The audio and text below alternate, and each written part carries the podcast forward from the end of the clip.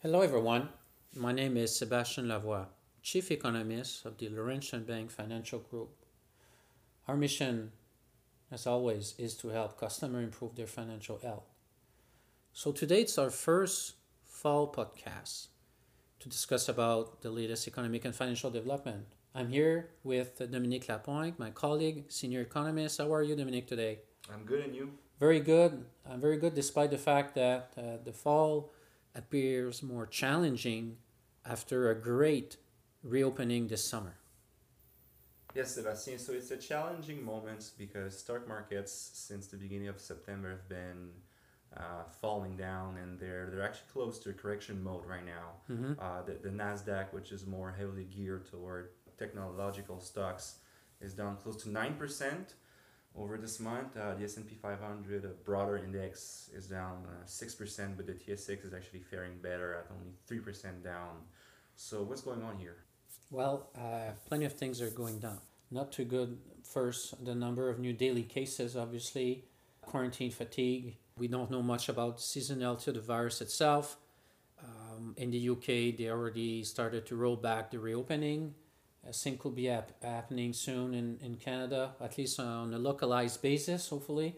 Uh, I think there's a preference from government for not uh, going into a generalized shutdown. Uh, but what I'm worried about, uh, Dominique, a lot more is the U.S. situation, uh, especially uh, you know the tension between the White House, Congress, and now the Senate is mixed into uh, into the story. Uh, the latest, I would say, chapter of uh, of political uncertainty. So uh, November third, uh, obviously, is the key day, but I think we need as investors to look at the uh, first week of November, even the entire month, given the potential blue shift if after the the vote on November third, uh, uh, you, you know maybe uh, one part or another will will look to be in good shape, but with the ballot uh, voting it will take days uh, to count. Uh, the story might be different at the end of the day.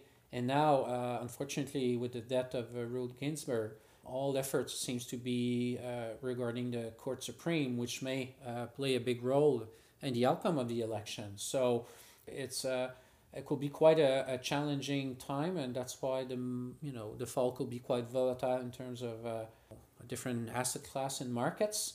And furthermore, the issue is that because of all that Court Supreme drama right now, uh, unfortunately, it seems like uh, Main Street is by itself. There's more than uh, 11 million Americans still unemployed, and the checks are not as generous as they used to. In fact, they're still, uh, you know, debating about a, a new phase, a relief bill, and unfortunately, there's no money on the table for too many unemployed. So that could imply a stagnation, even a contraction of the U.S. economy, and uh, problems for earnings of many companies uh, until the end of the year. Fortunately, Dominique, the Fed is here to help markets, to help investors to retain uh, some of uh, the risk appetite.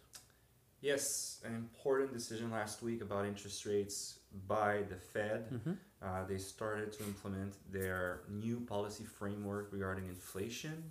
So right now they're they're starting to target an average of two percent inflation, uh, while before they were going for a two percent, I would say, spot inflation rate.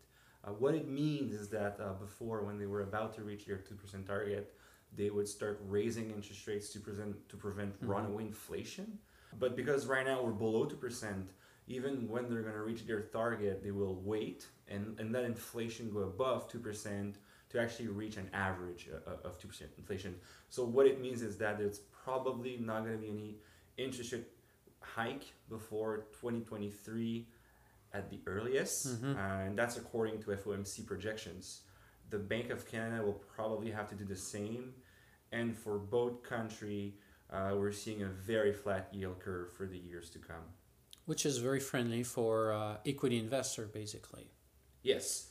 On the opposite, if they see a much stronger than expected economy, uh, they kept some discretion over their quantitative easing program so they could scale back some of those measures. And they could also let a long run interest rate rise above what's currently expected. So that will depend, obviously, uh, on the so-called second wave of the virus. Uh, so basically, we're back to uh, our first point uh, Yes. of our podcast today, and uh, you know we must say that the Fed forecasts are based on some kind of single hit uh, scenario where the second wave is not quite dimensional for the economy, but could turn out to be different, both on the positive and negative side, and we'll see. And on top of that, if I may add, is the fact that uh, inclusive employment, in fact, unemployment needs to be low for everyone, including low income uh, communities in the US, implies that the Fed will indeed, as you said, uh, keep interest rate lower uh, for longer. Well, Dominique, this wraps up our first podcast of the fall season. Uh, you can reach us on our website, www.vmbl.ca. Uh, we also uh, can be, uh, you know, joined on LinkedIn, Twitter. Uh, we have an email account, recherche at vmbl.ca. I want to say thanks for listening And see you later. For another economic podcast.